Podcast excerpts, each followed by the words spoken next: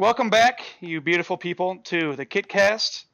Today we have a jam-packed episode for y'all.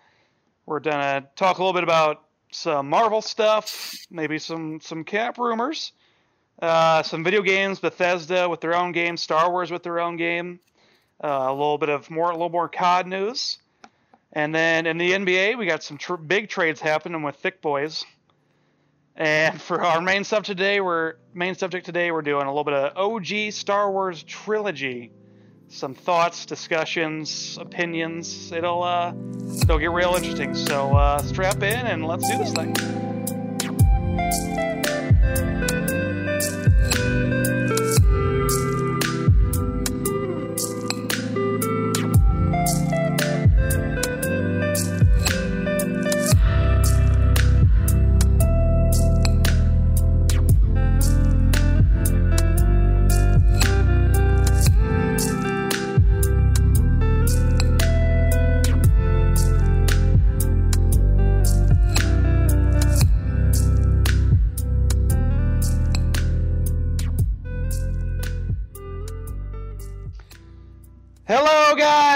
You beautiful people. Today we are with the KitCast. To my virtual left, we have David, the PUBG Legends Shadid. Say hello to the people, Dave. up, everybody? I don't know if I would consider myself a PUBG legend. Just a. I, Well, I we all know would you would, Myself so- being a legend. We all know you I do- would, I- so I do want to play it though sometime sometime. Soon. We should. To my virtual right, we have Dan, the UFC legend McMurray. Say hello to the people, Dan. Donsk. Uh, we'll get into later why he said that, but uh, welcome everyone to the KitCast. Um, if you haven't been here before, this is a podcast with just three dudes. We've been lifelong friends, and you know, with these current COVID times and growing up, we've uh, moved to different cities and haven't been able to hang out as much. So we want to make a little something where we can just come in weekly, chat, and just be ourselves again with each other and continue this lovely relationship that we've built over many years. And um, we're just going to go right and kick it off. We've got some, we've got a lot of news for you guys today. Um, so we're going to make this segment a little longer than usual. Um, for our first segment of news, I'm going to let Dan take it off because I'm sure this is some big news for him in the Marvel universe. Uh, Dan, go ahead. Yeah, so this week it was announced that uh, Marvel and Chris Evans were in talks for Chris to reprise his role as Captain America at a later date. Uh, we don't have many more details of it besides that, but this is very exciting um, because spoilers for Avengers Endgame. If anyone hasn't seen it, I don't know how you haven't because it's great. Um, but at the end of that movie, his character seems to have a kind of a final end and a very good stopping point, we all thought. Um, and Chris had previously stated that he wanted to do more work behind the camera um, as director, producer, various roles, not as an actor. Um, so this is significant um, because we thought that Marvel was going to be moving on from Iron Man and Captain America after this Phase Three, after the events of Endgame, what people are calling the Infinity Saga. And to me, this is huge. I love Chris Evans' turn as Captain America. I think all three Captain America movies are fantastic, and he is great in all of the other extended movies he's in, um, the Avengers movies, and his little cameo in Spider Man is hilarious. Um, but I'm very excited. I think it's awesome. I I'm not sure in what capacity he would come back. If he would come back as old Captain America, like we saw in Endgame, if he comes back in some sort of multiverse setting, uh, which we have a couple movies that are going to be delving into the multiverse. Um, but yeah, I'm really excited. I think it's going to be awesome. I'm still trying to figure out how I feel about it because I thought he had such a good send off, and bringing him back diminishes that in a way. But also at the same time, I sympathize with everybody who is a fan of Cap because I know, like, if, for example, with the Obi Wan series coming out, and if, hopefully soon, I'm super excited about Hayden coming back, but that kind of you know diminishes his past role. So I'm still I'm in what capacity is he going to come back? Is what I'm excited to see. Is it a big role or is it just kind of a, a little side role? Right. You would imagine that it would be either in the new Spider-Man movie, which I don't think it'd be that soon. Um, but probably in Doctor Strange 2, the Multiverse of Madness. That would be probably the soonest we would see him. And again, I don't know if he's coming back as current universe old man Steve, or if it'd be some sort of um, parallel universe where he's, you know, maybe a different version of himself. But either way, I'm excited. I, Kevin Feige has done a great job with managing these characters and throwing them in settings. Um, so yeah, I really, I'm just really excited to see where they go with it. It's better to have it as an option, in my opinion, than to not. So. Well, Dave, as That's where I a, stand. a non-Marvel apologist, how do you feel about it? I get it. You know, there it is. I Get knew it. it. Oh, oh, like why wouldn't you? You know what I mean? Like it's not like people aren't gonna watch it, and like probably more people would. So they were like, you know, I get it.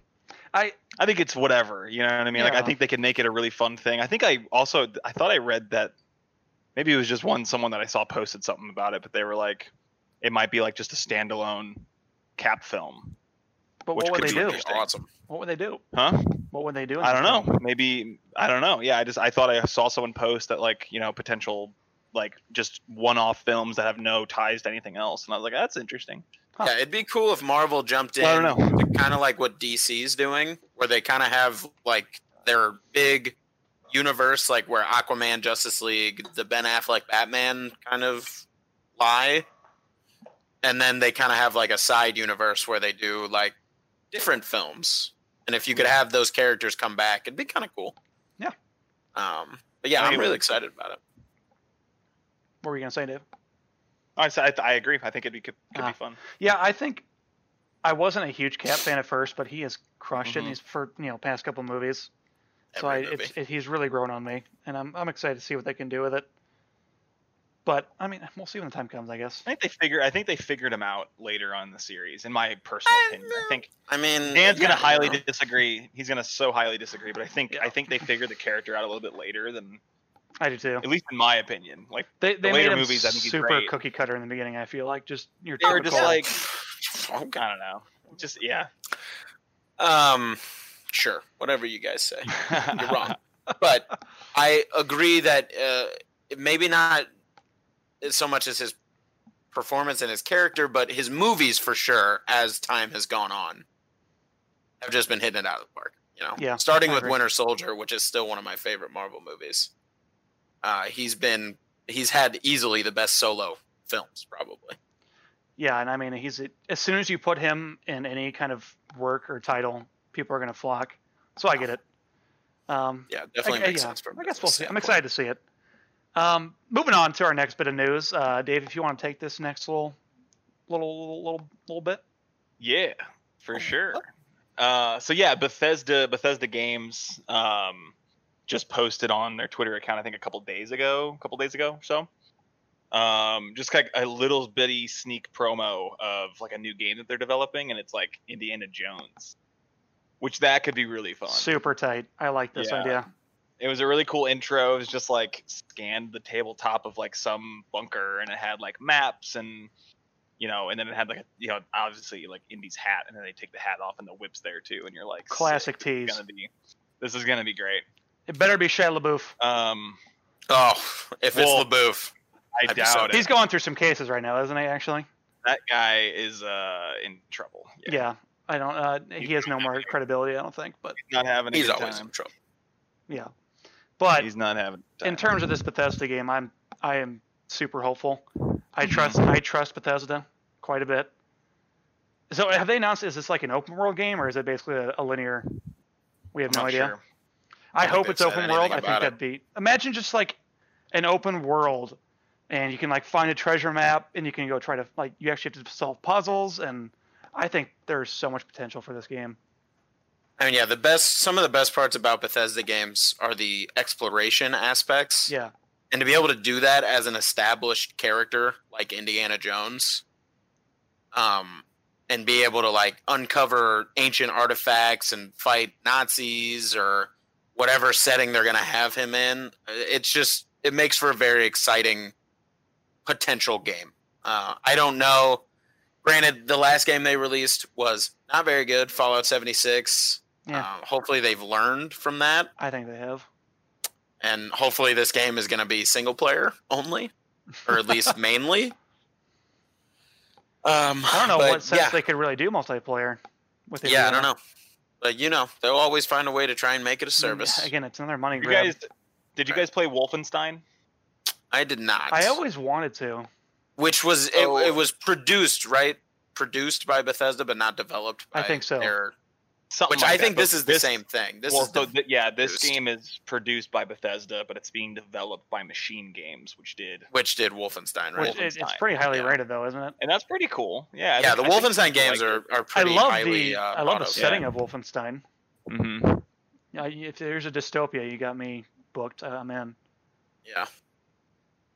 But yeah, it should But be. yeah, I I- mean, It just says Disney. Disney says that the game will tell a wholly original standalone tale set at the height of the career of Indiana Jones. So it is going to be oh, Well, World go. War II era, I assume. That's kind of fun. which is good because I don't Yeah. really need to see Indy fighting it aliens. says the teaser No. video hints that the game will take place in Rome.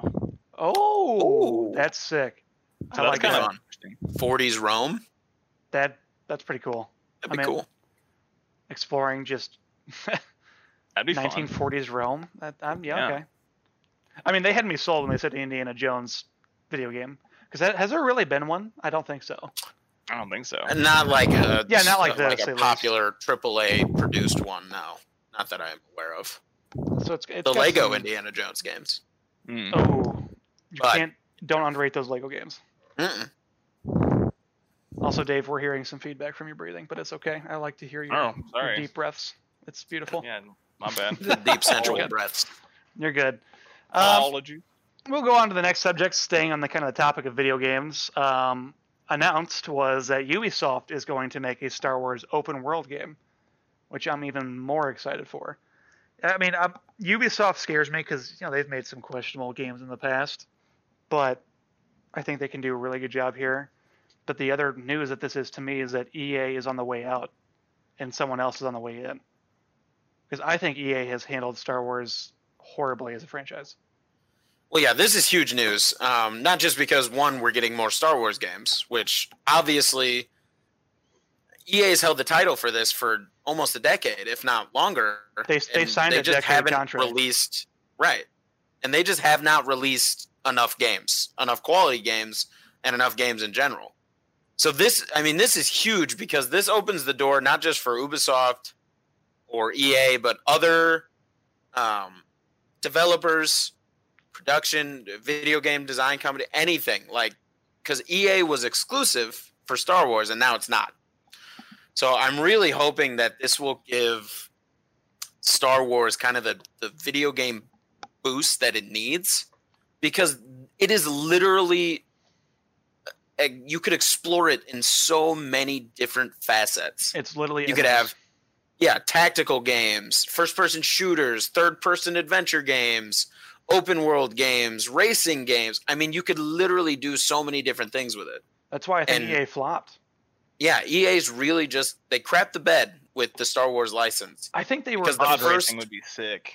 Oh, yeah. oh, yeah pod racing would be awesome just like a just like a That'd be not like a fully developed game. Just give me like a fifteen dollar game. Doesn't have to be right anything twenty dollar digital only something like that That's where they messed up. They didn't make those kind of mini games that you know friends can buy, t- you know, ten bucks a piece and just play. That's why I think Squadrons is fun because it wasn't full price. It was what 40 bucks Yeah, and it's even cheaper now, and it's only going to go Right. down. But I mean, it's Let's just try that again. I haven't played that enough. you haven't. It's really fun. i Um, also need to replay that game or you- play it I say you don't even it. have it, do you? Anyways, Wow. um, yeah, I mean, it was made by Respawn, correct? I think I think that's right. I think so. Yeah. yeah And- that sounds right basically what they did is they just handed it to a bunch of people who were passionate about Star Wars and played all those old Star Wars flight simulator games and made this and they knocked it out of the ballpark, man. You feel like you're in a freaking movie when you're playing the game. It's it's awesome. So that's where they dropped the ball is not making more games because they were just tiptoeing. They didn't want to push too many buttons with the fans, but that's where they did wrong is they didn't try to expand. They played it easy. They played it safe. Right. They've released two first person shooters, Battlefront and Battlefront 2. and not then- even naming it Battlefront three and four, which kind of makes me mad, but it's fine. Right. You know, hopefully this will open up the door for Star Wars video games to kind of branch out and find their own expanded universe because there's so much potential for Star Wars video games. So much. I thought you could do Fallen so Order much. was really good though. Right. And it took EA, you know, how many tries, how many years to finally release a good, polished, Yeah. fun game? Okay, I'm sorry. Respawn was Fallen Order, and Motive was Oh, um, okay. what's it called? Squadrons. Gotcha. Yeah, Fallen Order was fun. I just I- it kind of just got repetitive, Well, I- and so I just stopped playing it. I linear know, I linear kinda got games are going to be like that, but sometimes it's refreshing playing those kind of games because we don't get for a lot sure. of them. Yeah, Right. for sure. I, I couldn't feels devote like- a ton of time to it. It was just nice to see EA release a game that wasn't meant to be a service, Right. Right. and it was fun. like for the first time in years. Yeah. You pay the sixty and then you're done. I paid 70 so I could get the cool yellow Well, lights. yeah, every game does it, but I'm not. It's like it's. I'm not saying like pay the sixty and then pay two hundred dollars more. Right. You pay a flat rate and you got the game, which does not happen enough nowadays. So I'm excited to see, but let's talk about what kind of setting would you want to see in this open world game? What what time frame? I want like a High Republic, to be honest. Yeah, I want something pre, pre, pre. New, Prequels, new you everything, know? new characters, new Like- story.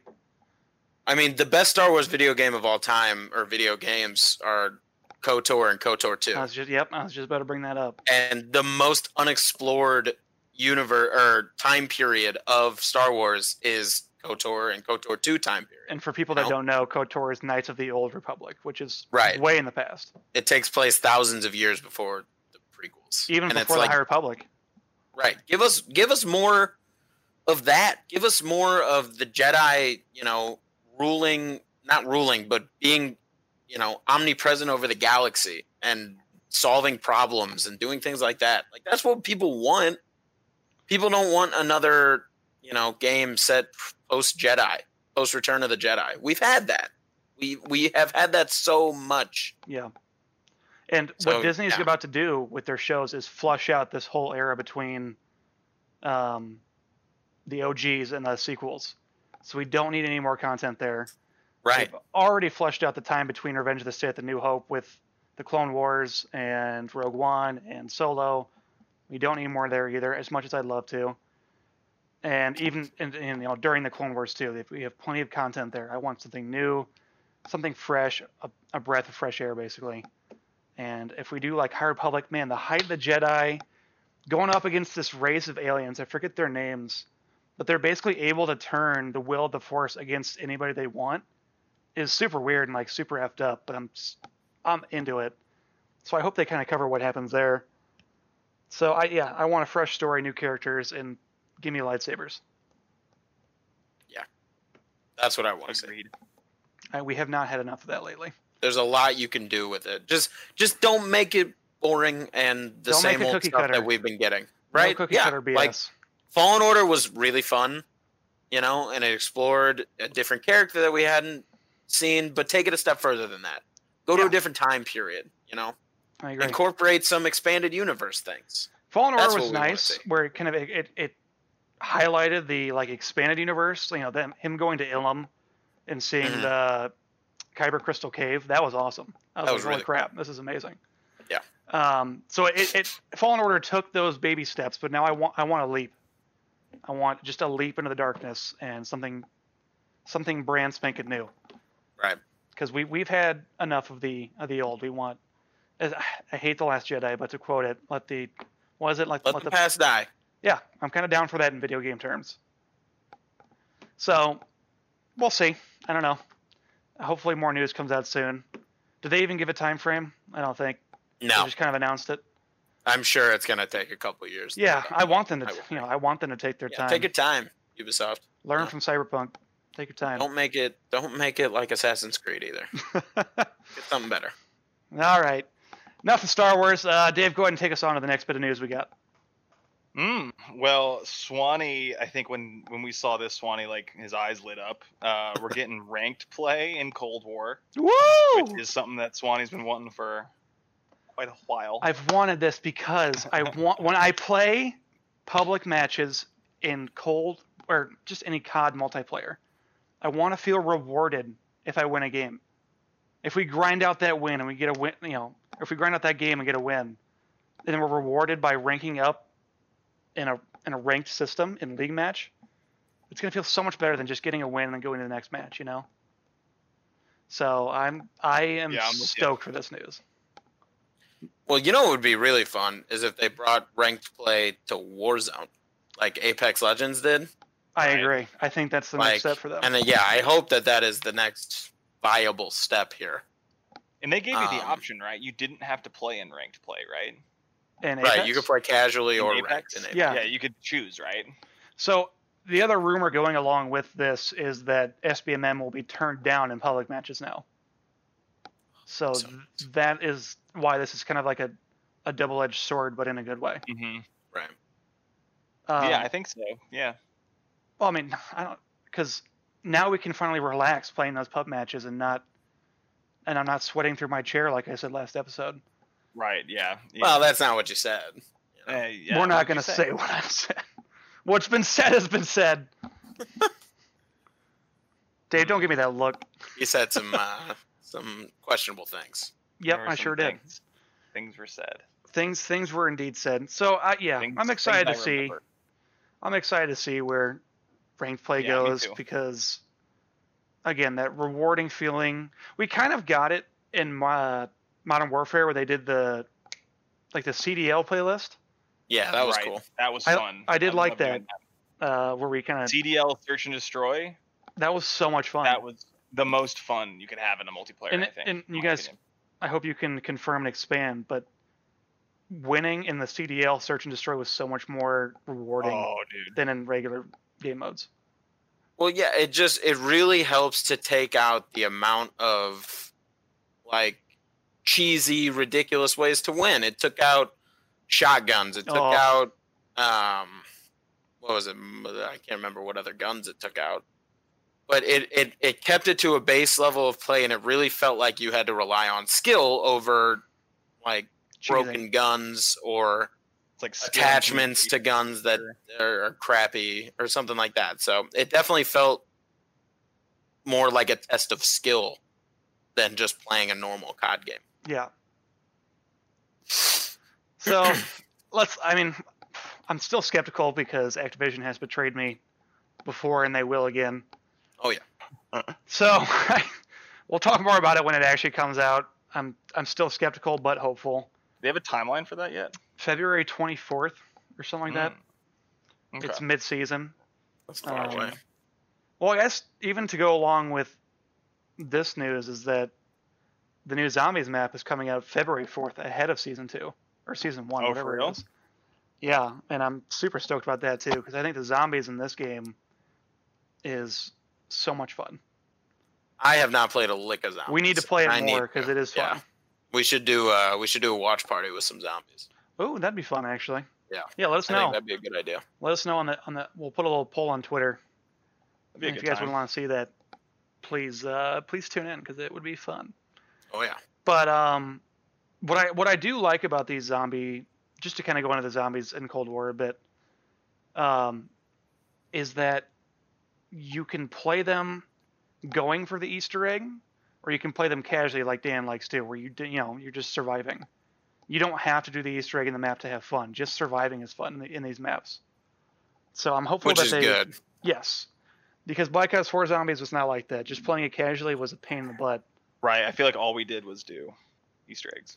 All we did was do. All we did was do the Easter eggs. I yeah. know. You just didn't say Easter eggs for like a pause. It wasn't worded well. Okay. It wasn't worded well. All We're did was do, baby. All we did All we was did do was our do. new slogan. Dave, you look special right now. I wish the viewers could see it. You're But, like um, a trucker who I- just my hat- off an my hat got shift. I was gonna say 12-hour trucker. shift. I know my hair is a mess. I'm wearing a hat all day. I mean, look at all of our hairs. We're losing Yeah, it. it's Anyways, Refuse to take off my hat. yeah. So I'm I'm I'm hopeful again for ranked. I'm hopeful again for zombies, and I want Cold War to kind of turn a corner and be a little better than it has in the past. So we'll see.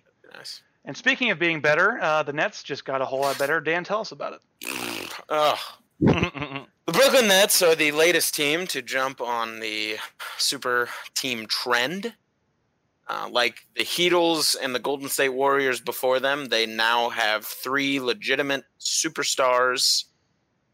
Um, and it James Harden, if you didn't hear, was traded to the Brooklyn Nets for a multitude of draft picks. Um, a bunch like of players are going trade, to the wasn't? Cavaliers. What'd you say? It It was like a four-team trade. It was a four-team trade. Yeah, like that. Victor Oladipo went to the Rockets. Caris LeVert went to the uh, Pacers.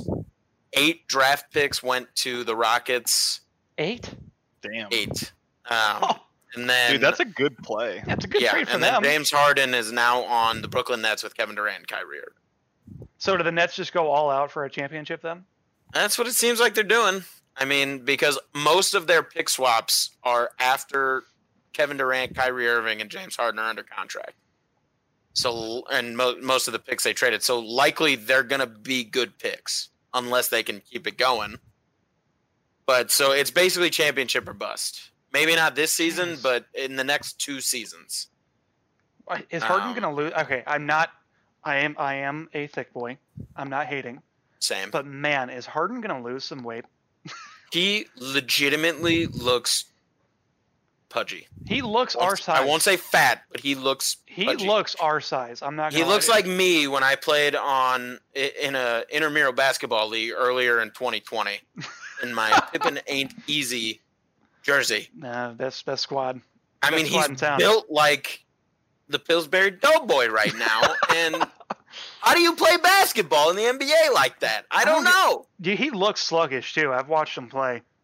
I, I I would assume that once Kevin and Kyrie get him in practice and he's running that seven seconds or less offense, he's gonna start dropping some I feel like Kyrie's going through his own bull crap right now, though. Oh, yeah. Kyrie Irving, who skipped like five or six games due to personal reasons, was then found at a public maskless birthday party for his brother or, or his sister and his father.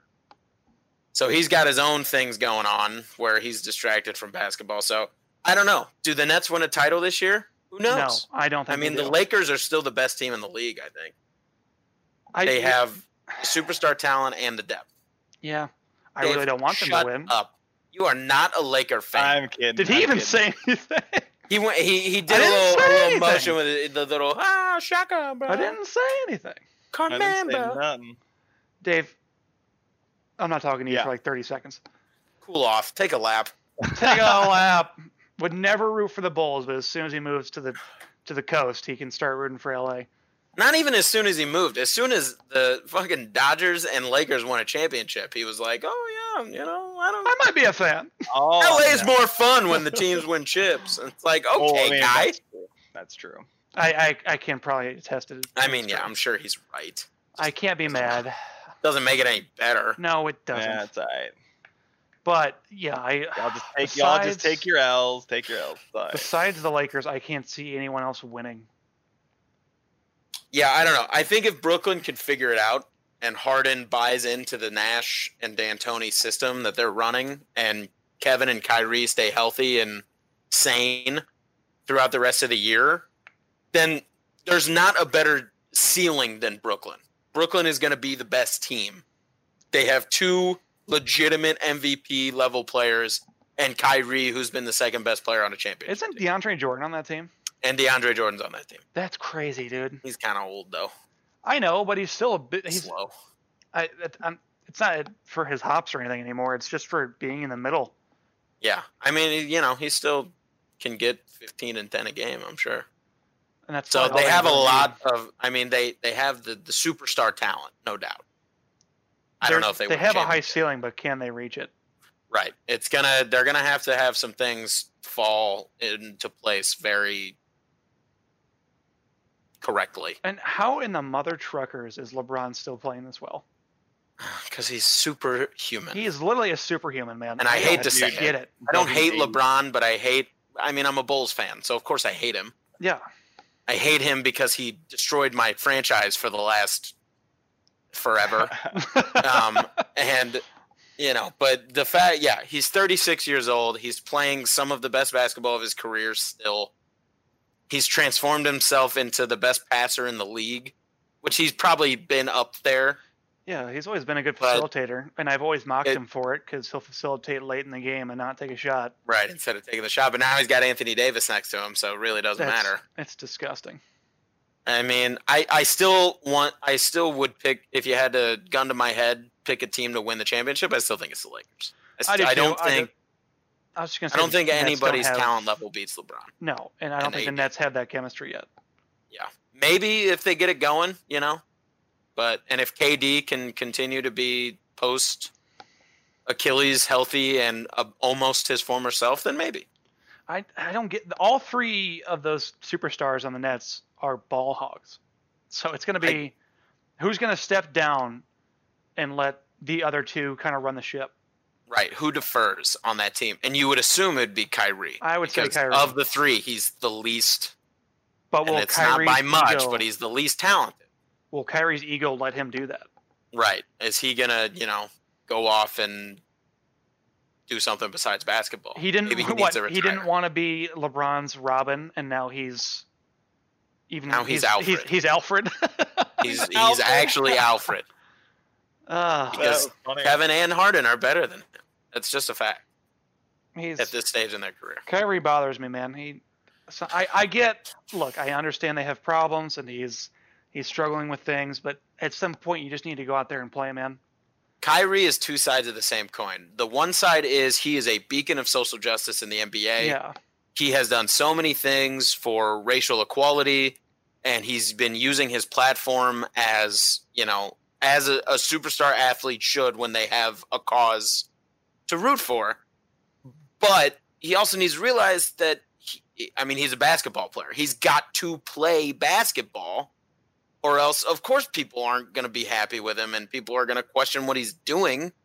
Yeah. you know especially when he uses the excuses you know he said he needed to take like his his quote was he needed to take time off because of the events that were happening at the, the us capitol and then he was found at a birthday party maskless with a bunch of people with his family. It's like i mean don't say one thing and do the other you know yeah. So it was just basically a bunch So- of a bowl. it was just a bunch of it was a it was it's a bunch of talk and until he shows it on the court then i still think the lakers are the best team in the league that's what it is i like Yeah. kyrie i you know i think he's a little weird but i think he's a good person i just don't know if he's gonna be a superstar basketball player anymore I don't know if he can be because he is Alfred.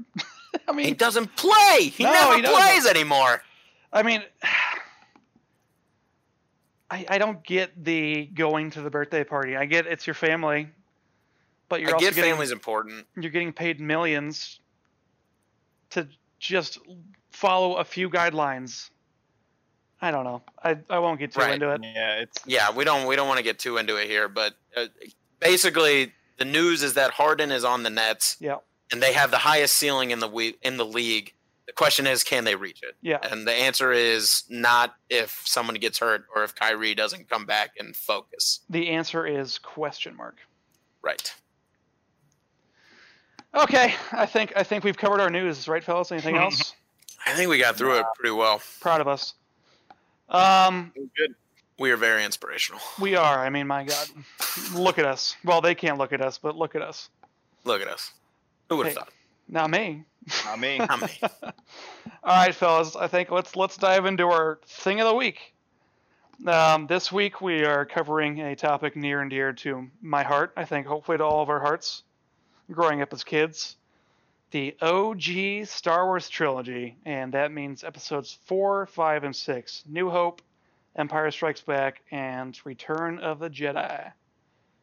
So I think to start, fellas, let's just go through each film and to for preface for the audience, we all three uh, rewatched these recently just to kind of reminisce and see what we can see and go through some nostalgia. So I think first, let's just kind of talk about each film individually, what we thought, rewatching again, especially with all the new ones coming out in Mandalorian. Um, Dave, you want to kick us off with New Hope?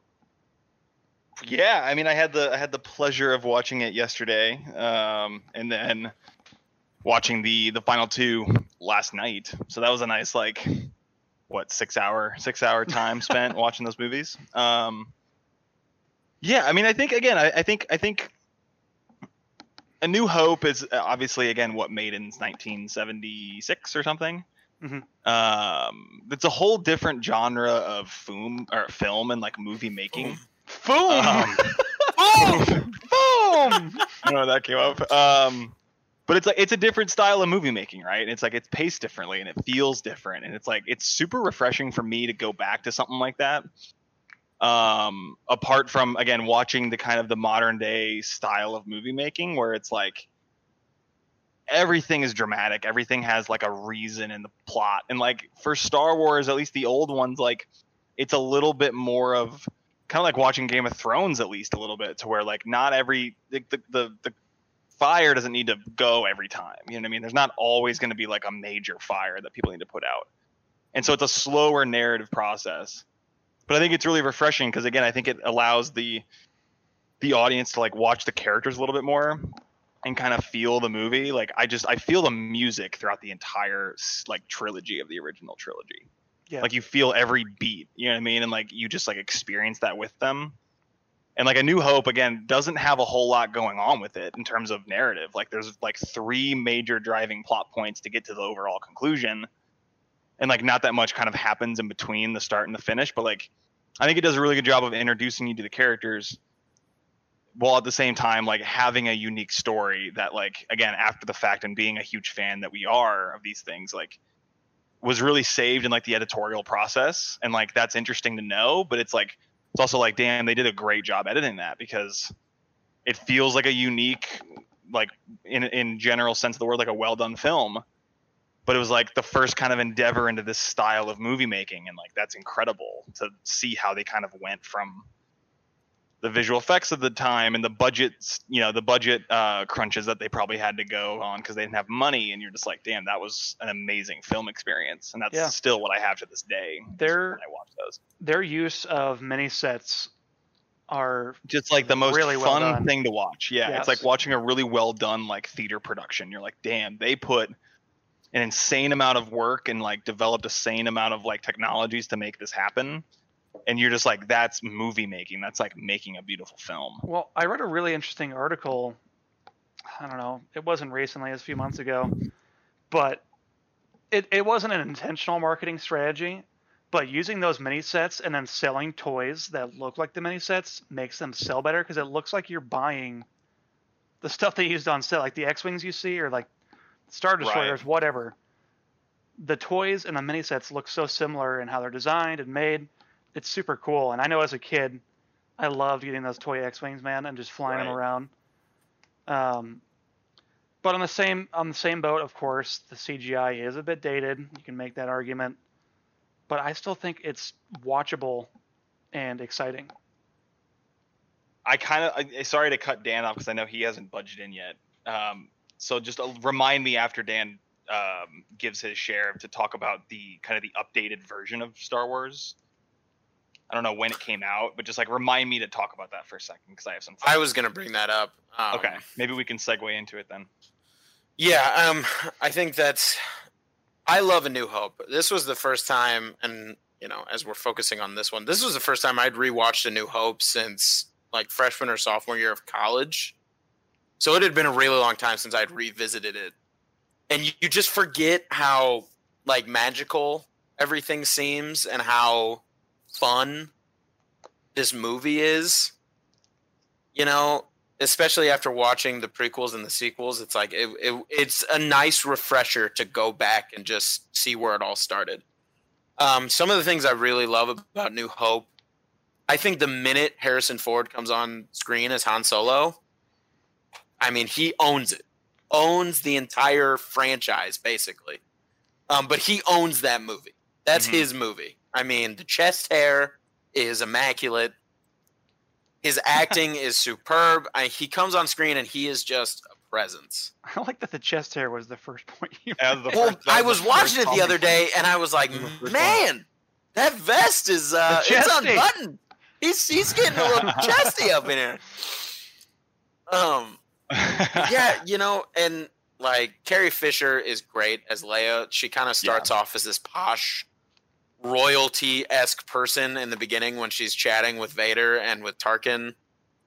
and then as the movie goes on, she kind of she kind of shows her true colors. She's not really this person. She's a warrior. She's a really strong female character, especially in a time where there weren't a ton of strong female characters in the 70s. And she's awesome.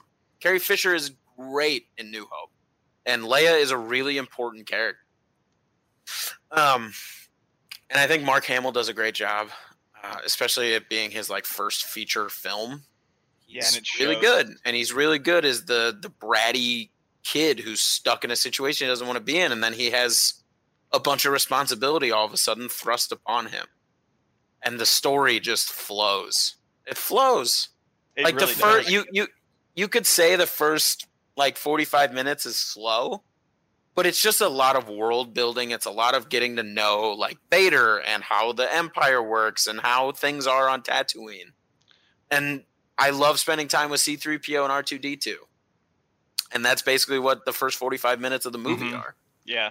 That's and, what I you know, world Uh, building with the Jawas and the Sand People yeah. Tusken Raiders I was just gonna say that that's what they had. To, that, that the complaint for New Hope is always that it's slow, and that's always my counter argument. Is what you just said is that when this movie came out, there was no prequels, there was no big overarching story for Star Wars, and you have to kind of set that scene where I, I don't think anything as ambitious as Star Wars at the time was around. right you know, building this whole new universe, a space opera, and coming up with all these new types of people with Jedi and the dark side. And what I really liked about New Hope in the beginning was the initial talk inside the hut that Ben Kenobi and Luke have, where Ben kind of talks about the Clone Wars and Luke's dad, and but he doesn't dive in too far and give you too much exposition of it. That's what I really appreciated about it is that they left it open ended without knowing they were going to come back to it. Right. Right, and I think it, it's got one of the best things about a Star Wars story. It's that I mean, the plot feels natural. These are all natural progressions for things that are going to happen. You know, I think the worst Star Wars movie, in all of our opinions, are where it feels like things are being forced down our throats because of plot relevance or because they a character needed something to do. And in this movie, there's none of that, in my opinion. I think it, it flows so smoothly all the way through.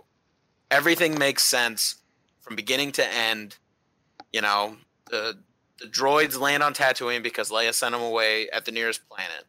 And then they get captured by Jawas, and on and on and on until the end, where they destroy the Death Star. And it's like, I that's a great movie to Yeah. me. Um, yeah, it does. It flows extremely, extremely well. it, it just really does, and it's something that you cannot take away from that film. Yeah. Now, some of, I mean, some of the bad things, which we have to talk about. Oh, yeah. I- of course. It's only fair. Some of the dialogue's weird. Um, George And then, you know- it's to be expected, you know. Like some of Vader's line readings are just strange. Yeah. I You can want them tell it's coming. alive, and you could tell they didn't really sync up the voice reading with the actual acting. I think the well as one they could've. line, the one line that kills me is when like I think he, he feels Obi Wan or something, and he's like, I I sense Yes. a I haven't- presence, I haven't felt this something I haven't since- sensed since. And then he just walks away like it was like literally written like it was for a theater play. Right. It's like something I haven't sensed since, Well, it's a it's and a then just stops talking stage to himself, or and then whatever. walks stage left, and you're like, that was so scripted and so not genuine that you're just like, eh. it's a space opera. No, Right, I'm not. so- I'm not shitting on it, but it was just Yeah, like you so, could tell yeah. the the level of filmmaking, I guess, skill just like wasn't there because like they were just winging it. You know what I mean? They were literally just like coming up with shit, doing it, and just like hoping it works. And Right, and- that's fun. That's a fun thing to watch. and there's the notorious stories of uh, Harrison Ford and Carrie Fisher like rewriting their lines right before they were to film scenes Right. and Harrison Ford blowing up at George Lucas and saying you can write this shit but you can't say it and it was like and I think it benefited those films to have people like Harrison Ford and Carrie Fisher and even Mark Hamill to an extent that were willing to stand up to George Lucas and be like hey this sounds bad Yeah, Mhm. we're gonna say it this way because it sounds better. And then of course the editing little, could and the post production of all of it. They could have used a little help in the. Stop. We're not. prequels. I don't want to talk about this with you yet. Did he just bring up? That's for, He that's brought up for the prequels. time. It's a David, good thing I can see his face. This is the OG exactly what he was doing. trilogy episode. Sorry, sorry, sorry. We will sorry. I get I know. there. I had to just. I had to throw a little shade. I'm sorry. You're gonna get Uh, a lot gotta of light shade the when we do fire, that Gotta light the, you know, fuel the flames for the next step. You know. Yeah, You're gonna but get a lot of shade. f- yeah, you will. For a first movie, though, I think this does so many things well. S- m- Right. Way more things well than it does poorly. Um, but to get to what Dave was talking about, and I think we should discuss this about every movie. It's going to come up more in Return, I think, than it will in Empire, Yes. because there's a terrible scene in Return of the Jedi that they botched I horribly. I want to know if we're talking about the same one, but we'll get there. I'm Yeah, we'll sure we are, out. but we'll get there. We'll get there. For New Hope, it just it they so for anyone that doesn't know, there was new editions released in 1997 that added um, a few different scenes, some extra CGI things. They wanted to do some stuff before Phantom Menace came out, and those ones aren't as egregious to me. Um, I think the in A New Hope they just added some CGI creatures. I don't think Yeah, they, they added, added- a ton of different scenes. They added they added Jabba. that. I think that was in let's see, a 2011. new- oh, in 2011. Yeah, so 97 wasn't as bad. It was just updating the visuals and they added some CGI background creatures. But then in 2011, before Lucas sold it to Disney, they came out with another edit and they added a terrible scene with Jabba that wasn't it was it was a cut scene originally and it had Jabba as a human Yeah. or as the human playing him um, because they hadn't CGI'd it. There was a notorious deleted scene, and then they added it in CGI Jabba over it, and it really takes away from Jabba as a character. It's so bad. And Is it the Even- scene where he looks super weird? Yeah, Yeah, and he looks Greedo's absolutely in that scene after getting shot. Like they confirmed that it was Greedo because there's Oh my two God. different aliens that are the same species as him, but one of them is Greedo. Same outfit. So I'm not gonna lie to you. I have only watched the '97 version. I haven't, I haven't watched this 2011 version. So I It's don't on know. then- Disney Plus. Yeah, Oh. it's the one on Disney Plus. I And to then watch I that then. hate it. It's it was terrible. awful. And they added the scene with Han. You know, Han shoots first was a big thing. It really endeared Han Solo to fans because it was like he's a scoundrel. He will do things that some people won't do. And in '97, they added a scene where Greedo shoots first. They just add a little blaster bolt that goes by Han's head, Han's head, and he like shifts his head incredibly to one side, and it looks terrible. Yeah, And then in this new version, they fucked it up even worse because now Greedo says Maclunkey right before he shoots, and they still have Han breaking his neck, going to the side. I did. and it's I need to see this. It's the worst thing I've ever seen Well, in my life. Have you seen Not the really, interview? but- It's not necessary. I don't know why really they isn't. did it. Have you seen the interview with Harrison Ford? Somebody was like, it was very recent, and they were like, uh, Harrison, who who did shoot first? You were Greedo, and he just goes, I don't give a shit. I don't give a shit. Which is, uh, we'll talk about it eventually, but that's Harrison Ford's basically attitude on life, I think. Yeah, It's great. Um, but yeah, like uh, I don't know who thought it was a like originally Lucas wanted to make Han seem like more of a good guy, so he got shot at first. That's how Greedo shooting first came into play. Um, but I don't know who said, you know what, let's add Maclunkey before he shoots to give Han a warning, and he shoots first. It's terrible. Okay, so It's wait, wait, terrible. he just says the word Maclunkey. It literally Maclunkey. they add a little scene or a little shot of his face. He says Maclunkey, just like that, and then they go back to the scene where Han's neck breaks going to the side, and he Greedo shoots, and then Han shoots. Okay, It's let's terrible. It just doesn't doesn't make any sense. quick Right. pause. And I'm gonna put the the dialogue right here. Maclunkey. oh, I can't wait. It's gonna be good. It's gonna be so funny. Okay, you just heard it. I, I haven't heard this yet. I'll hear it in post, but interesting. Maclunkey. But yeah, like I think the the worst thing about A New Hope is uh, the crappy stuff they've added. You know, like because you can get over the the strange dialogue choices and the like even the CGI, the matte paintings are gorgeous. The Yeah, backgrounds and They some of the transitions aren't super smooth. Like when they're flying down into the trench, you can you Mhm. can tell when it changes. But it's still it's like this is from 1977. This looks so smooth for a movie that came out 50 years ago almost. So I love A New Hope. I think Yeah. A New Hope is fantastic. I think it's like if I know we did our watching order in the second episode of this podcast, but I will never fault someone for saying this is the first Star Wars movie I want to watch. Yeah. Um, my final, it's so good. my quick final thought on New Hope is exactly what Dan said. It was just it's just enjoyable to watch. I mean, I, you can have your little qualms with it, but it's just such an easy story to follow, So Mhm. fun. and I can't complain about it. So that's It, That's it, the it keeps me. itself contained, which I think a lot of like new series try to like expand them out so much that you're like overwhelmed and you don't execute it well. But they literally kept themselves like on four or five different locations, and like the narratives like took place like for like a big chunk of change like at each scene. They're not jumping around everywhere and like making it chaotic. It was like very Right. controlled and just like well paced. Um, and yeah, as much as it's not like an action film, it's not really an action film, and that's fine.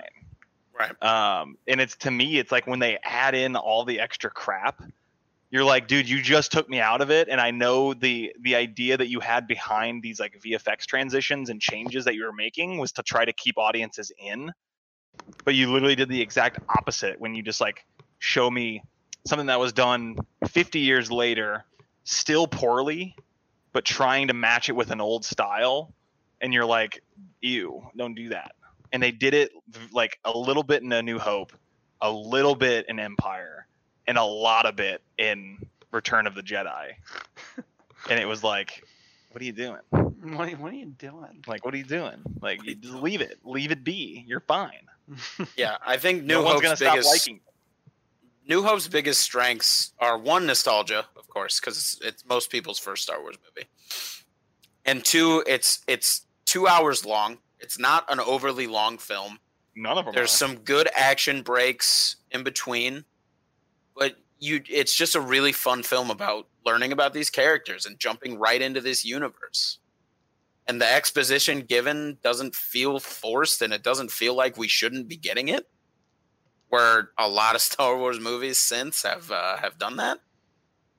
Um, but yeah, I love A New Hope. I think it's great. Um, and then Dave, one thing I talked with Swanee about, where, and I, I Swanee, if you have more thoughts, um, but what I wanted us to do was rank it in our all-time ratings. I wanted you to put these three movies, like if they're one all-time, two all-time, three, whatever they are, but not give away your all-time ranking yet.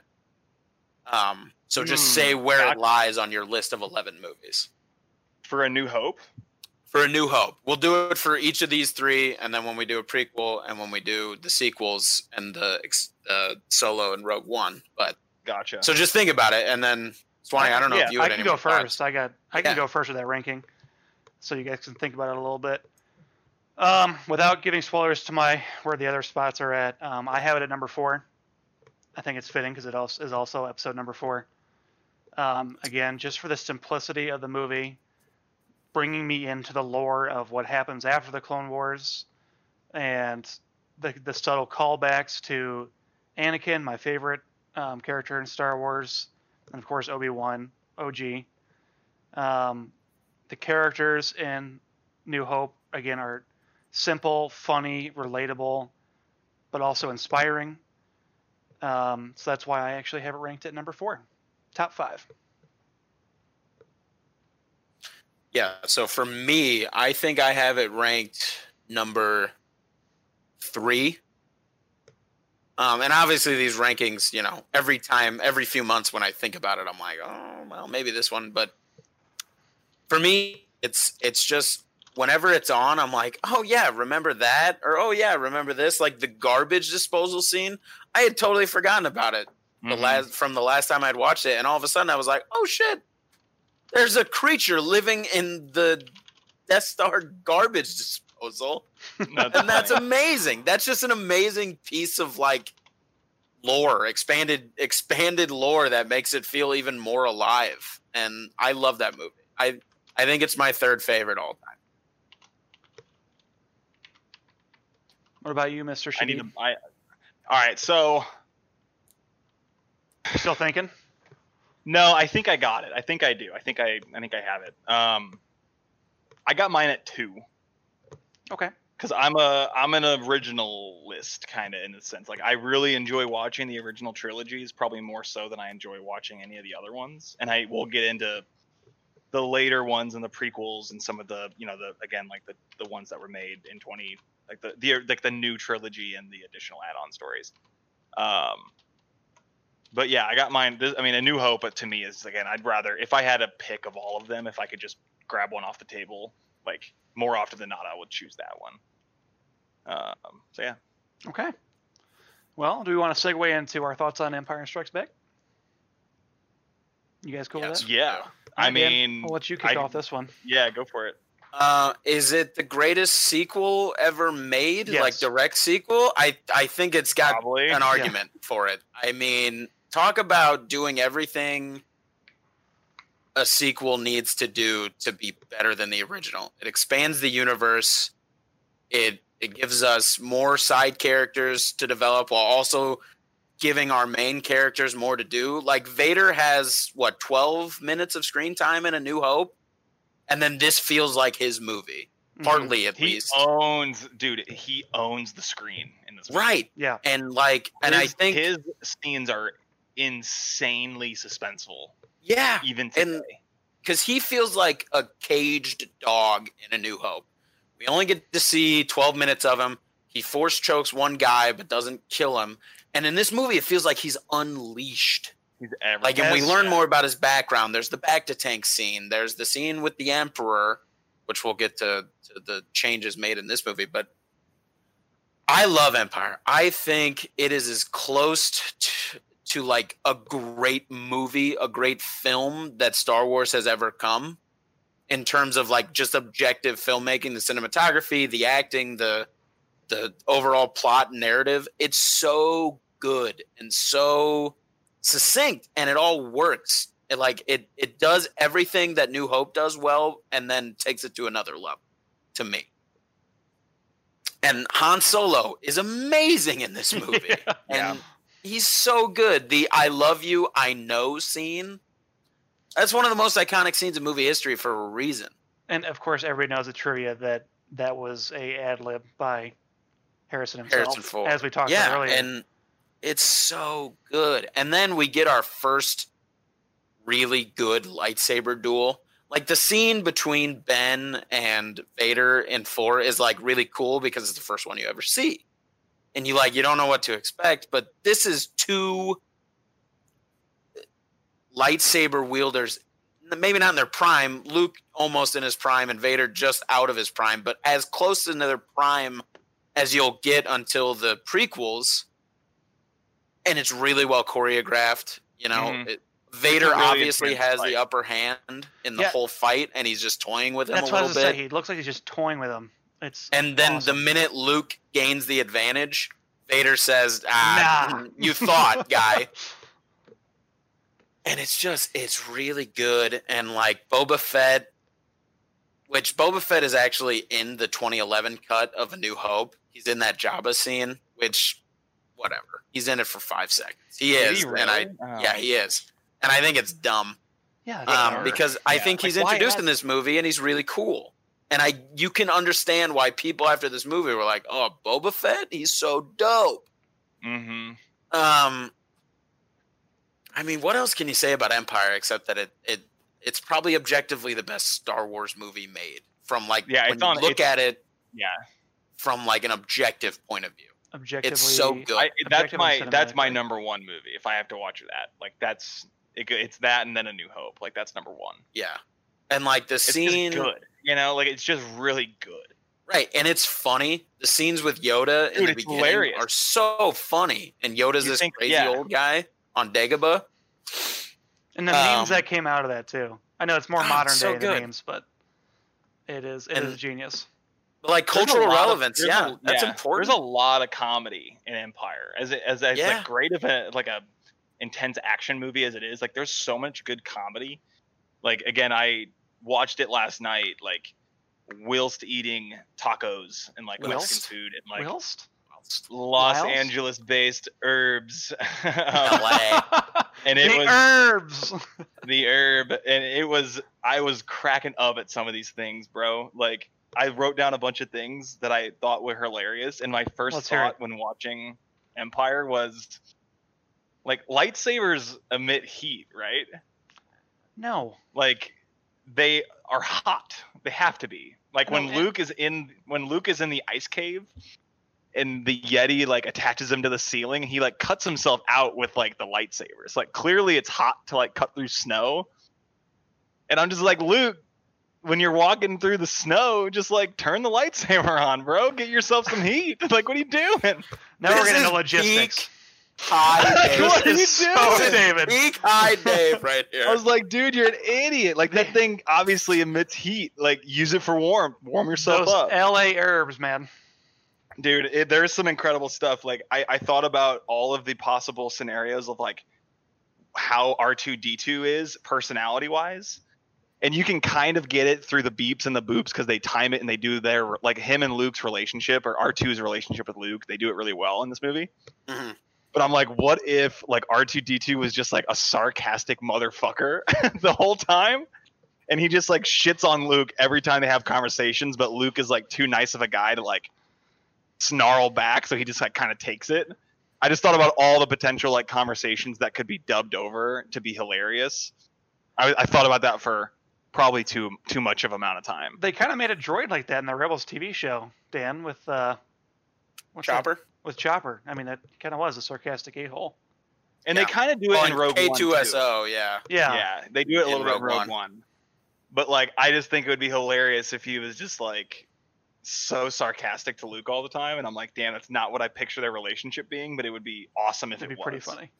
Well, to go along with there's a being lot funny, i have a bunch written down but uh, just real quick, I was just gonna say, with being funny is something Dan kind of said earlier is that it was not forced in Empire.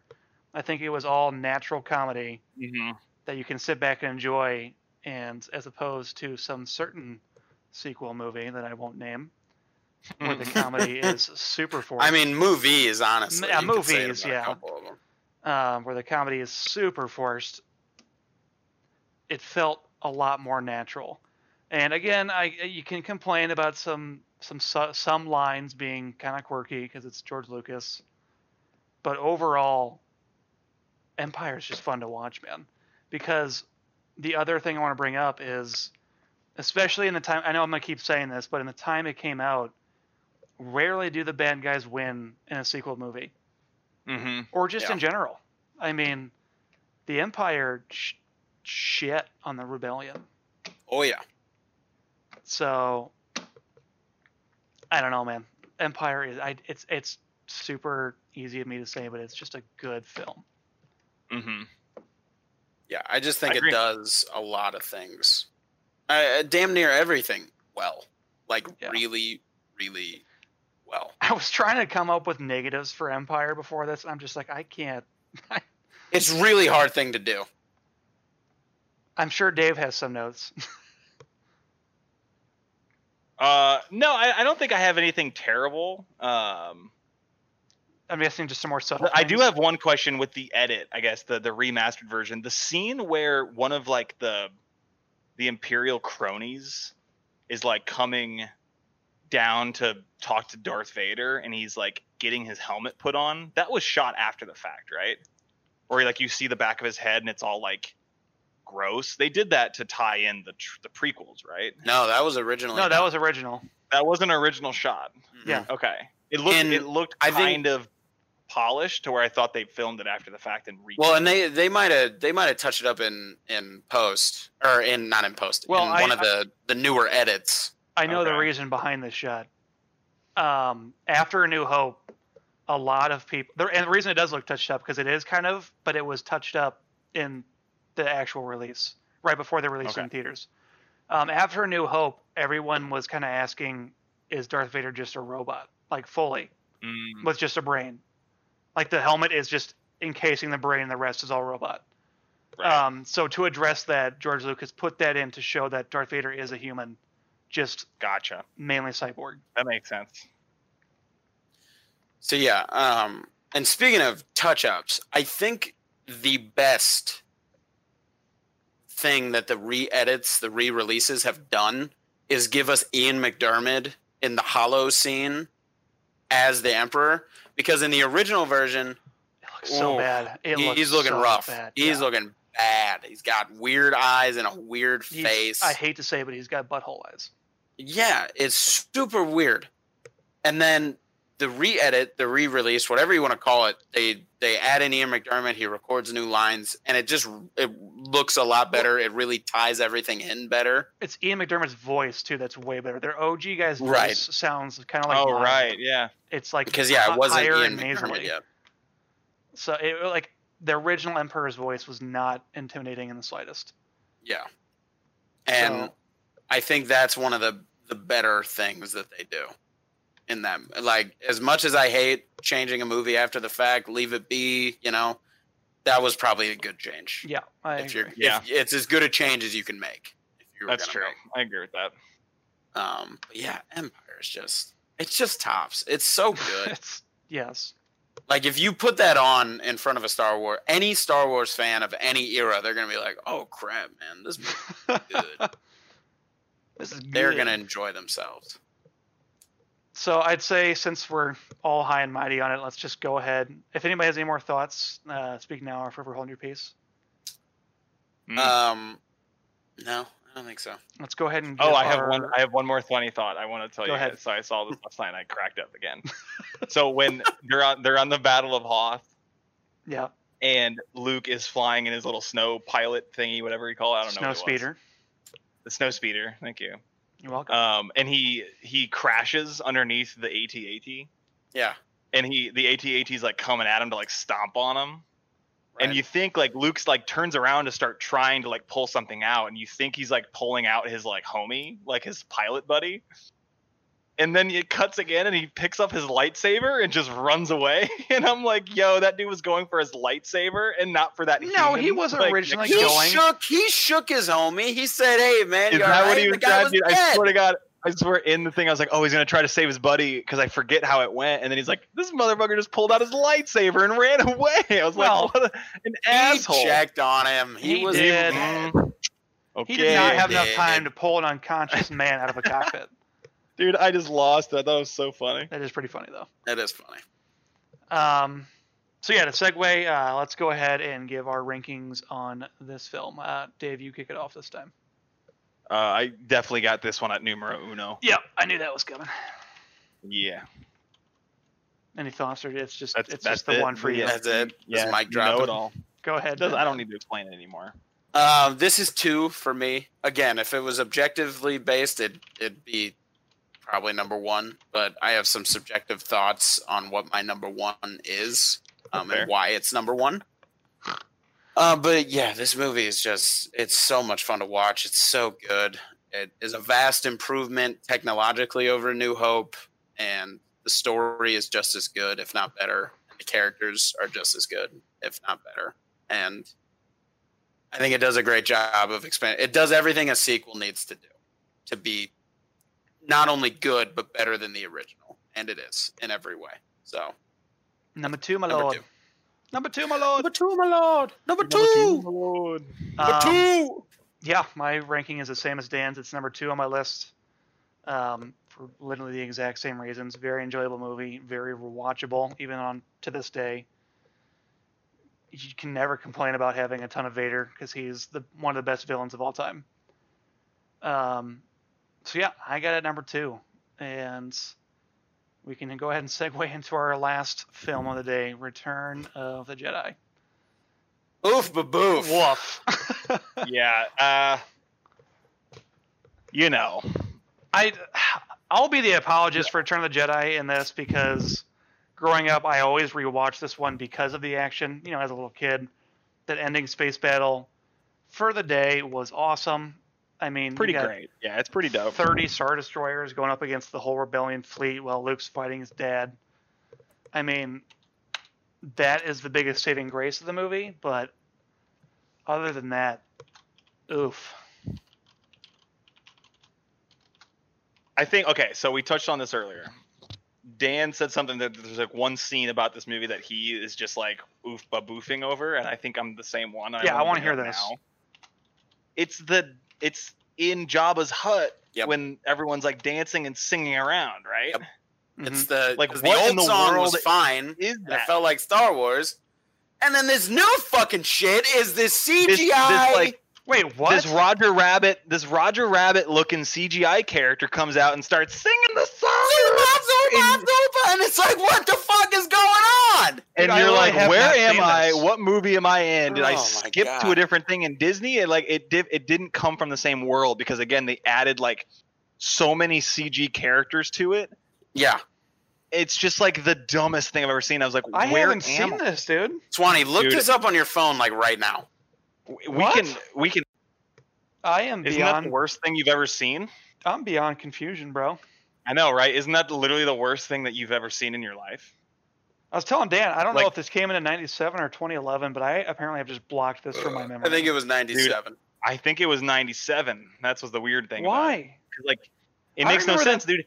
I remember They the Cantina intercut- song being played there. I don't remember this. I know. I they they literally intercut between the Cantina song with this new thing that serves no purpose. It looks super weird because again, it's intercutting with characters and creatures that are like puppets. And so you're intercutting between like puppet looking creatures and this like animated CG esque looking creature that make and they, they they tonally and thematically make no sense together. Right. And you're like, why are you intercutting with this right now? It's and then you have the little puppet creature that goes eh, Ew. Yeah. within there too, and you're like, that one's already crazy enough. We don't need this extra thing, I did not enjoy that. and it pulled me out of it immediately. I went, this is crazy. it's terrible. It I understand. immediately pulls you out of the film and just makes it damn near unwatchable at that Yeah, point. If This is not, pretty This tough. is completely definitely the movie. I had the most talking points about because the opening is what bugs me most about this movie. One, first off, because Yeah, I've- George Lucas took out a scene. The very first shot was supposed to be Luke building his green lightsaber, and he took it out. awesome. Took it out. I'm like, what are you doing? So there's my first qualm. Second qualm is now this scene because I didn't know that crap was in there. Um, my other thing was Luke versus the Rancor. Yeah, the Rancor's cool, but like, let him use a saber, man. Using a freaking bone and then crushing him in the gate. Yeah, it was. Pretty much. And then much him doing like, what a, a pointed out. Tom Brady throw to close the gate. I'm like, he has the force. Just literally just press the button with the force. Yeah, it's pretty lame. Um, Uh, yeah, the whole opening of this movie is just slow and terrible. And what the fuck is the plan?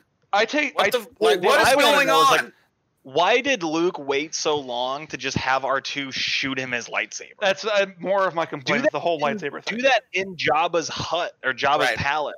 because the guards didn't check him for Why go weapons. He the way to choked the them out. He choked them out right away. They didn't check him for weapons. so he why- could have taken that Why go lightsaber. all the way out in the of the desert to do that. That, Like, it makes no so, sense. Yeah, that that scene that goes into the Sarlacc pit, I still count that as the opening, and I still hate it. Yeah. the whole first 45 minutes of the movie are incredibly slow. The plan is absolutely ridiculous. What is the plan? So Lando and and Chewie are just planted in there For no reason. for how fucking long? And I for, don't know. for no reason. How long has Lando been wearing that weird bone skull mask thing? Yeah, I. And and what's the He's lore? the mayor of Cloud City or whatever. Like he has shit to do. What's the lore? Is that That's Um, funny. Han Solo has been in that carbonite for what, like two years or something like that? Yeah, it's a Is couple that what they're saying? Yes. It's there. I think there's a two year gap between uh, Empire and Jedi. They literally Luke and Leia, Force wielders, were just like, nah, he's fine. Well, Leia didn't know, I know. Okay, well, they got the whole freaking rebellion. But yeah, That's so crazy. Let's I mean, this guy is literally the best years. pilot in the fucking galaxy at this point. And they Are you couldn't meaning to get tell him. me Luke and Leia and and Lando and Chewie left Han there for two years? A hundred percent. What do you mean? because of the threat of Boba Fett, who is not a threat. Ooh, okay, and I, I know I know what I'm diving into here. Right. This is a. This is. I mean, one of the biggest. My biggest It's gripe. probably my biggest issue with this film is where did all the Boba Fett love come from? It had to Right, have come from Empire because he's a fucking bitch in this movie. Yep. He goes out like a punk. It's, and it's not again. It's not. It's. I'm gonna say it's not Boba's fault. It's George's it's not Boba's fault. fault. It's George's fault. And he's redeemed in the Mandalorian, Boba which Fett. we'll eventually talk Boba about. Boba Fett. Yeah, Chewie does his. Or Dave, do your Chewie voice. Boba Chewie Fett. does that. Han says Boba Fett and turns and it explodes his jetpack Yeah, and he really falls into stupid. the Sarlacc pit. And that's the end of the great bounty hunter Boba Fett. I mean, thank God who for in the Mandalorian. previous movie, Go ahead. yeah, he gets redeemed in the Mandalorian, but in the previous movie is supposed to be some strategizing, strategic badass who, you know, can sense Luke when he's storming Cloud City and like turns and fires on his ass before he can even get his And lightsaber Is up. the main threat why they didn't go after Han for so long, and then he right, out and like it's that. like, ah, you know, that Boba Fett, what a punk bitch. Yeah, it was a it was a Terrible. stupid move. It's really dumb. It's really, really, really dumb. Why and that's couldn't in the he have first been u- forty-five minutes. Imagine putting Boba like in the in the fight over Endor or something, or on Endor. They could have used him so Wasted many. opportunity. Dude, Like, give Han and Boba like a shootout scene or a, a showdown. Yeah. Not Which, granted, now that now that we've seen what's come after, but it doesn't change the fact that what happened originally happened. yeah. You know, it's just bad. It's bad. Yeah, it also, was- the it was Sarlacc pit with the new CGI looks way worse. It looked way yeah, more they menacing added that in too. when it was just like the pit with a bunch of teeth, Yeah, it was fine. And then they added this like The little, cartoonish the, plant yeah, the little like mouth. curvy plant mouth thing. It was yeah, stupid. and it was like, ugh, come on, What? you're better than Swanee, that. you need to watch this movie. You need to rewatch Return of the Jedi. I watch it on the Disney DVDs, man. Plus. I do it the OG way. No, dude, do me a favor. Next time you watch it, just watch it on Disney Plus so we can start a petition to get it taken down because like it's really not great. And I'm Well, like, we don't I, I have I have seen the new Sarlacc. I have seen that, and it, it is. We don't ass. even need a petition to take it down. We just need a petition to get the original cuts on Blu-ray and on streaming. So Give us Yeah, the I wanna option stream- to the. Disney for Plus sure. version has that Sarlacc where it's like this instead of the teeth Yeah. and the hole. Disney Plus has all the updated shit. I get the movies for kids, but like, come on, man. it's Well, just that's like just it's a- not necessary. It's just dumb. it Necessary. It was like George Lucas, like is it necessary for just- me to drink my own urine? Sorry, okay, you're good. You're good. whoa.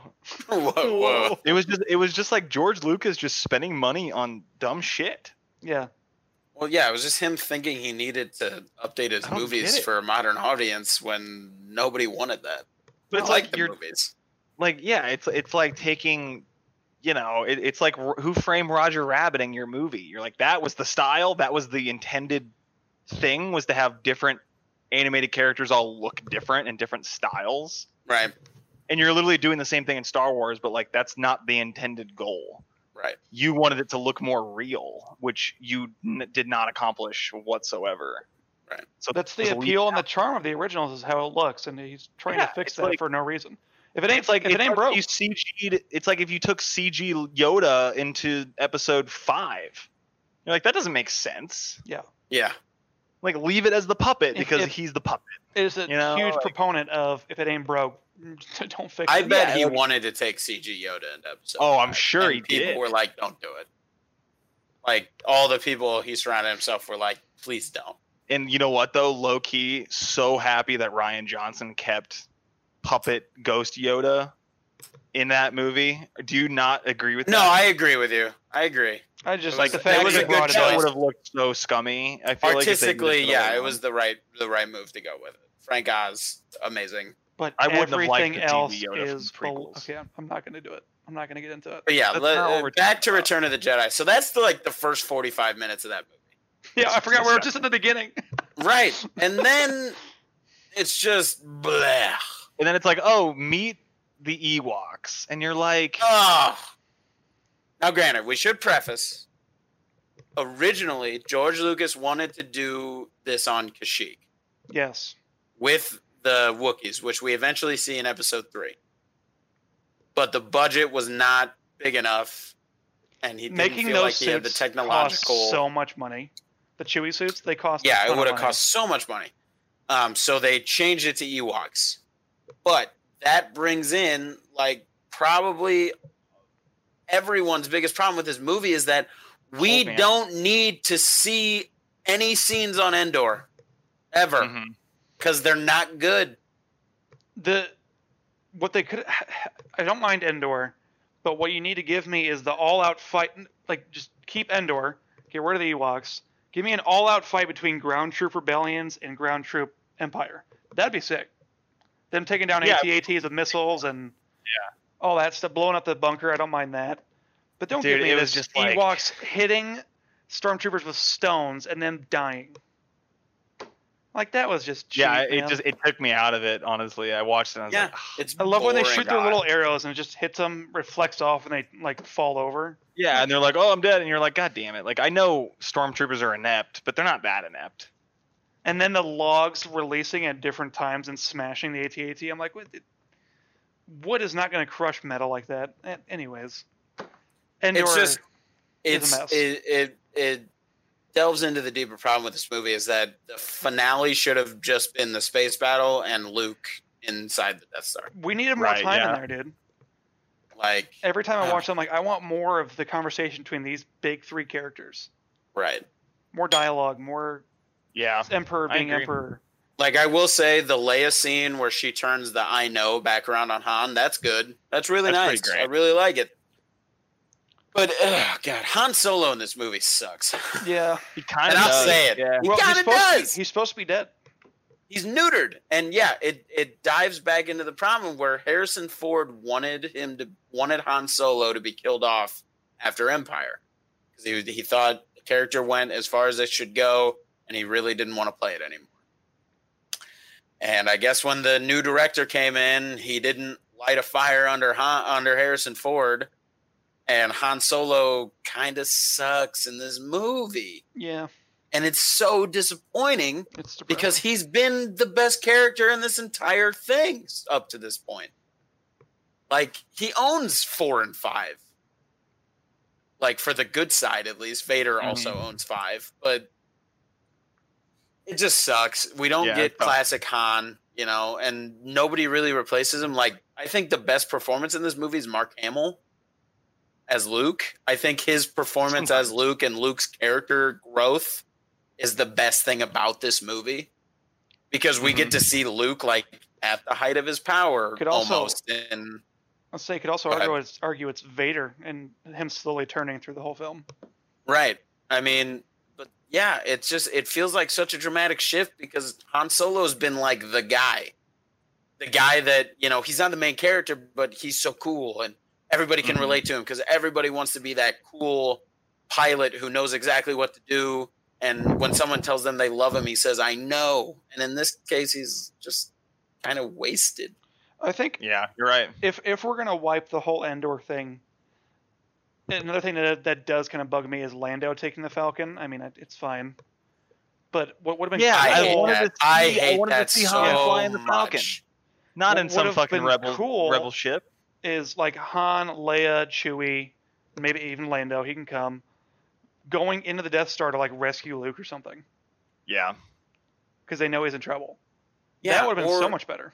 Right. Like I would have been fine if like Han had to give Lando the Falcon because he was going in to rescue Luke. Yeah, You know, I get the Falcon is Lando's first. But uh, at this point when this movie came out, we'd never seen that. This is Han's ship. This is Han's it's his baby. baby. It's his baby. This is his My His baby. shit. and he's just like take good care of her out there and it's like what the fuck do you mean? This I is know. terrible. Not a scratch on her. And it's Not a like, are you fucking kidding me, man? This is literally his baby. And he said, Yeah, you know what? Take good care of her. Yeah. I hope I get to fly her again someday. And it's like, dude, go fly her. You're a hero. You're right I- here. Oh, I have a lot of problems with this movie. Uh, that- I was gonna say. Where does this things. rank on everyone's list? Oh, We're already going there. Kind of, yeah. I I'm mean, we can rank it and then talk more about why. I wanna go mean, last got- on this one. We got stuff. Yeah, I want. I need I need a moment to think about it. So if someone has some last rebuttals I about got- this movie, I, I mean, I, I think we've said it right. Like, I mean, let me think about some specifics, but like, so in our rankings, are we including like Rogue One and Solo? Yep, all Uh, eleven yeah. movies. Okay, Yeah. just making sure. I got, I got Return of the Jedi at eight, Eight. eight. Why is that? Like, Like, just give a give an overall synopsis of why. I know we've talked I'm about kind it, but I'm kind of going off of like if I had to watch a movie. Yeah. And I'm picking off a table and I have the choice of all of them. Like, which ones am I doing first? Like, I'm going, like, you know, I'm again, I'm going Empire, New Hope. Yep.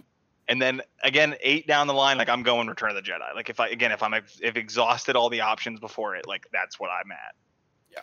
Because like again, like there, it's just like they did a really good job with Empire, right? And they obviously have to come up with some sort of conclusion and like wrap everything together. Yeah. And I just think that their choice of setting and like some of their like some of their narrative tools and plots just didn't make sense and it just felt lazy. And again, it was like sort of like the bad sequel of the original kind of mm, where like Empire was like super polished, but like normally like that dud is Return of the Jedi, but like that came last, and you're like, eh, that kind of sucks. Yeah. But it's like kind of a dud, you know. It just kind of like doesn't have as much luster, and like again, I'm like looking at Ewoks the whole n- movie, and I'm like, like what is this? Like, what movie are we watching? right. You know, it's like yes, it's a kids movie, but also like you're you're like the movie before was super dark, and there wasn't a whole lot of like like com- comedic narrative moving the plot, and like the Ewoks are like the most important narrative plot point of this movie. It was like that we're gonna fight with these characters this movie, I guess. Yeah, and, And even A like- New Hope is like not super comedic. Like it has its moments, and then and like this one's movie so, just like is so outrageous. right. I'm just like I don't buy that. You know, I'm just like I don't like to. I don't know. It was you just said it's it a little was eight for you, Dave. I got it at eight. All right, I'm gonna go. Yeah, what do you think, s- I did seven. Yeah. Um, I'm a little higher because the redeeming qualities of nostalgia for me in my childhood. Right. I mean, I watched that End Space Battle a hundred times.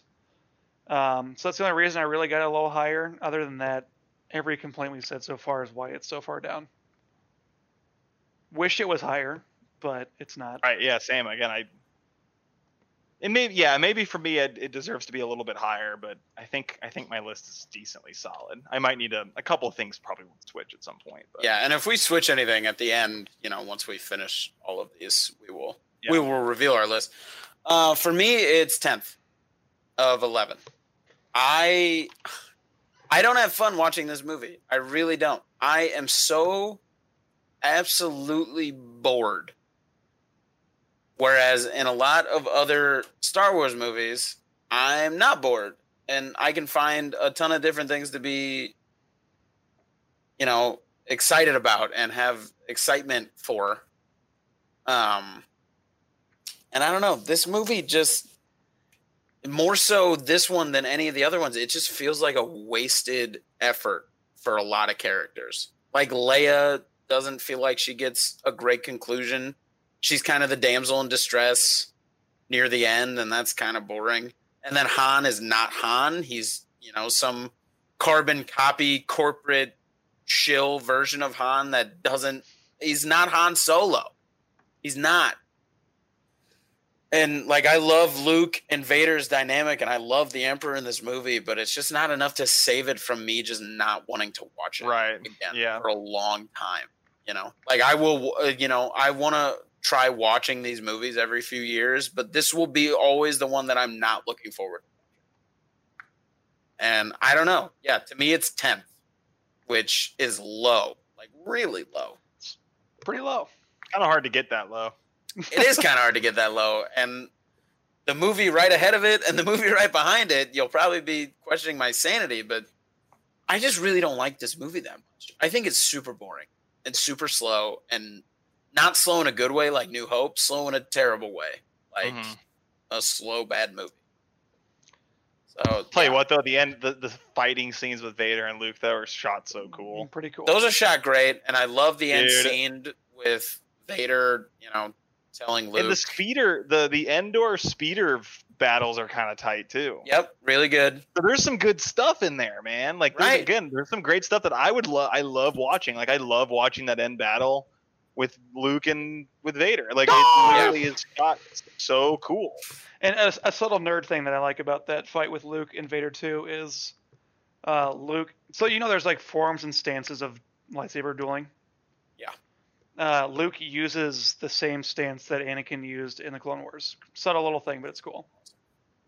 That's cool. Right, and it, it it it points to how great the expanded universe of Star Wars has become. That they've been able to connect these things back, you know, and expand on on all the stances. But yeah, when when you look at this movie, you know, not only by itself, but also as a sequel to one of the greatest sequels ever made, if not the greatest, it just falls flat. It falls really, really flat. It's a what could have been.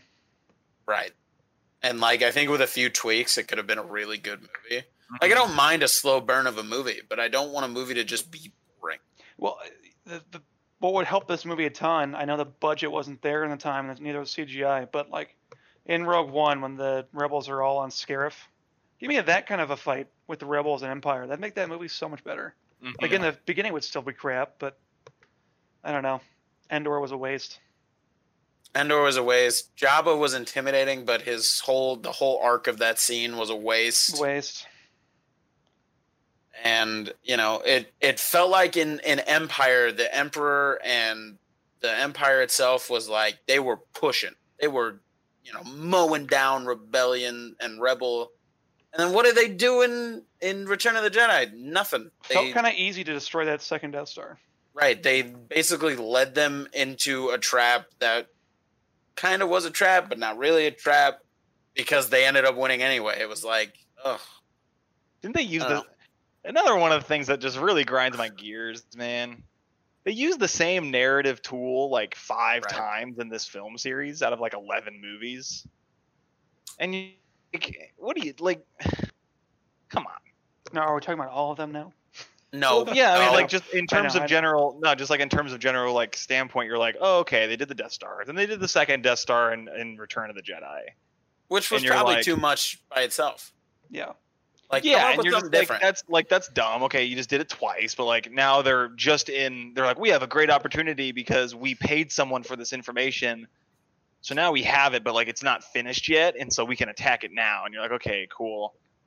And then they do it in the Force Awakens, and then they also kind of do it in Rise of Return of, or uh, Rise of Skywalker, and I'm like, bruh, Yeah, and I guess like, we'll just what are kinda we doing? Like, what's the point? yeah, of these we movies? will. Oh, We'll man, use that this point Dave's making to kind of wrap up this discussion. We will we will be discussing all of the trilogies eventually.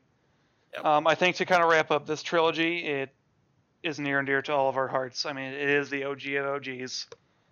Um, the first two. Still rather watch this than the prequels. Uh, Shut up. Shut me. your fucking mouth. The first two It's a movies have a lot of redeeming qualities and are great films. Last one kind of crap the bed.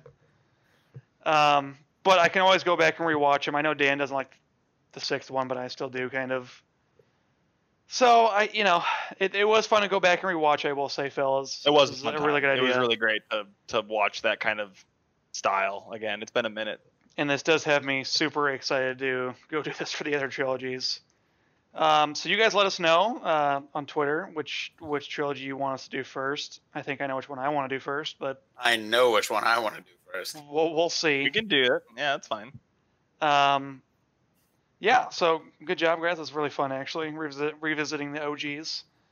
And since we had kind of a, long newscast and kind of a long discussion on Star Wars, I think we're gonna start just get straight into the drinks of the week and kind of wrapping up the episode. So, David Sh- Shadid, what are you uh, what are you drinking this week, pal? Well, fellas, I started my morning out with a nice Saturday Bloody Mary. It was pretty dope. Uh, you know, got we got up insanely early today to again make some content for you guys. So that was again one. This is one of the best days. It's a great way to spend my weekend. Uh, appreciate you boys being there and uh, spending it with me. It was a lot of fun. Um, so yeah, I went from Bloody Marys in the morning to some afternoon Coors Light. Um, you know, just good, refreshing, Rockies, Coors Light, whatever their thing is. Can never go wrong. It was, it's, it's nice, you know. It's Isn't it nice? Keeping it simple. Dan, what about you? What you sipping on? I am sipping on Dansk Miod. What, what was that? Uh, it's it's called Dansk Miod. It's a uh, it's a Danish wine mead. Uh, it's basically a honey wine, is what it is. Um, I saw it at my local Hy-Vee. It had a little cork bottle. If we post this on YouTube, you can see me. You'll see me throughout the pod drinking it. His ego I like to bite with the, just uh, a the bottle. out. It makes me feel really cool, like kind of like a pirate. Um, it tastes like- really good. It's the the first of its type that I've ever had. Um, I'm quite drunk, and it's done a great job of of getting me to that point. So I very much appreciate it. I'm very proud of your pronunciations then, because you did a good job. I looked it up before. I, No, I mean uh, from the whole episode. If you're feeling, if you're feeling frisky like Oh, that, yeah, I don't think I slurred too much, which is good. No, I'm proud of you. know, good for me. or you, you did it, pal. Good for you, man. Good for you. But yeah, I will. I will attest that the bottle does look really cool, and you can go see the bottle on our YouTube channel. No big deal. Thanks, Miod. Or your Miod. local Hy-Vee if you live where we live. That too. If You you probably live where know. we live. Um, yeah, I guess I was also with Mr. McMurray. I grabbed a Mind Haze IPA by Firestone, and I don't usually drink IPAs casually a lot, but I chose it this time just because why not? And I'm actually pretty impressed. It's not super hoppy. It goes down pretty easily. When I got this morning, I was like, "Oh, this is just gonna sit in my stomach. I'm gonna feel like crap." But no, it actually went down super smooth. Uh, it did make me pee a lot, but you know what? It was worth it. Um, so if you're having peeing problem problems, go ahead and get a Mind Haze IPA, and you'll get it right out. obligatory um, if thanks miod or any of our other previous drink of the weeks uh, wants to sponsor us please feel free We're open to talk. us we uh, we can be reached at kitcastcommunity.com or at, At gmail.com there you go. Apologies. um, Right we also have a twitter and an instagram And YouTube soon. And a youtube soon Lit. All right, fellas. I think we got all of our, our things out, did we not? that was a lot of fun Now this was podcasting. Now this was podcasting. Uh, Boba God, Fett. Boba Fett. Oh, that's our biggest takeaway is what a waste. So God. we will we will keep the we will keep the squad updated as to when Swanee watches these re-edits that apparently he has never seen before somehow. because he has Um, DVDs. let Like us- a real let fan. know what you Living in the think, Swanee. Make sure, 1990s, yeah, pal. keep you up to No, date. I'm just a real fan. Uh, it's Oh, your okay. hey. If I send me the DVDs and I'll watch them through DVD too. I mean, I'll just bring them out there have when. I move out there. burn me a It's true. compact disc That's true. That's illegal. now we're sponsored. I We'll won't, sponsor I won't tell anybody Well, you just told the whole world, so we're already screwed. they won't I don't even have a CD-ROM anymore, dude. Like in my in my computer, I can't burn discs because I don't have a. Oh yeah, there's no disc in there. oh yeah i have no idea I don't want to buy. We don't one need either. we don't need no disc drives. we don't need. no stinking disc drives. You used to have to buy those disk drives if you were buying to build a PC. You used to have to buy those and install it into the computer. Wow, How crazy is that? We're getting old, fellas. That's why. you know what's not getting old. old is doing this podcast with you guys. It is so much fun. I don't care the viewers, the number we have. Just doing this is a pleasure. Talking to you guys every week, It getting is. together. Likewise. I I can't wait for our future episodes where we get into hot debates because that's really where it gets spicy. Yeah, we got to get something that's heated. I think next week. Maybe the next coming series. next week is. Uh, the week. I think next week Could we be should the week. plan on on the prequels. possible guest Could be star the week for it. that uh, me and Possible Dan guest get in star for it too. Oh wait, yes. Uh, I think you know who the guest star is going to be, Dave. oh, Oh, All right, everybody. Well, I appreciate you taking time out of your day. Um, I hope you had a great week, and this will be posted on Monday, so I hope you have a great week. Um, stay safe out there. Stay healthy. Um, again, you can reach us on Twitter, on Instagram at Kit. So I believe Twitter is is it just KitCast? Is that our handle? Confirm this. real I can't confirm. I can On, confirm. Insta- on Instagram, our Instagram is it's kit.cast. kit.cast. That Yeah. is our Instagram. I'm sorry, I don't know our Twitter right off the top of my head. On a- Twitter, it's at KitCastPod. there you go. Where that's where you Kit can find us on underscore cast if you're looking this up. and we're gonna start posting a lot of polls, some general tweets about what we want to talk about, what, what maybe what you guys want us to talk about. Again, I say it every week. This is not only a conversation between me, Dan, and Dave. This is a conversation with you guys. We want you to be involved. We want you to be a part of this show, and we're really excited to see where it can go. I think we said the ceiling is high for the Nets, but I think it's even higher for us. Oh baby, I like it. Yeah, you know what, boys? The ceiling is the roof, as the great Michael Jordan once said. I couldn't have said it better myself for an outro. The ceiling is the roof, Right. everybody. So, if Dave and Dan want to give some goodbyes before I sign us out, I'm just giving my, you know, LA West Coast peace out vibes. Uh, it's been great being on with you guys today again. Like I said earlier, it's been so much fun doing this, and uh, looking forward to the next peace one out with his LA herbs. with my LA herb. You got anything, Dan? Uh, yeah, this is uh, this has become the highlight of my week, and producing content and performing the content is probably my favorite thing to do right now. So I really appreciate any and all listeners that we have, but um, even more so, I appreciate Dave and Swanee for re-pursuing in this venture with me. Um, and I look forward to all the things that we're going to do together because I know they're going to be great. it is. It is going to be great. Today was great, and every day forward is going to be great. So, if you can take any message from us, it's just tell someone you love them, anybody you appreciate, parents, siblings, aunts, uncles, cousins, friends, whatever. Tell someone you love them. Tell them that you care about them, because I think that's super important in today's society. And I just want to thank you guys one last time for coming out and listening, and we'll see you in the next one. Peace out, guys. Peace. I thought Dan, Dave was going to do like a, a word. Nah, I wanted to not do anything. They totally saw that peace sign you were doing.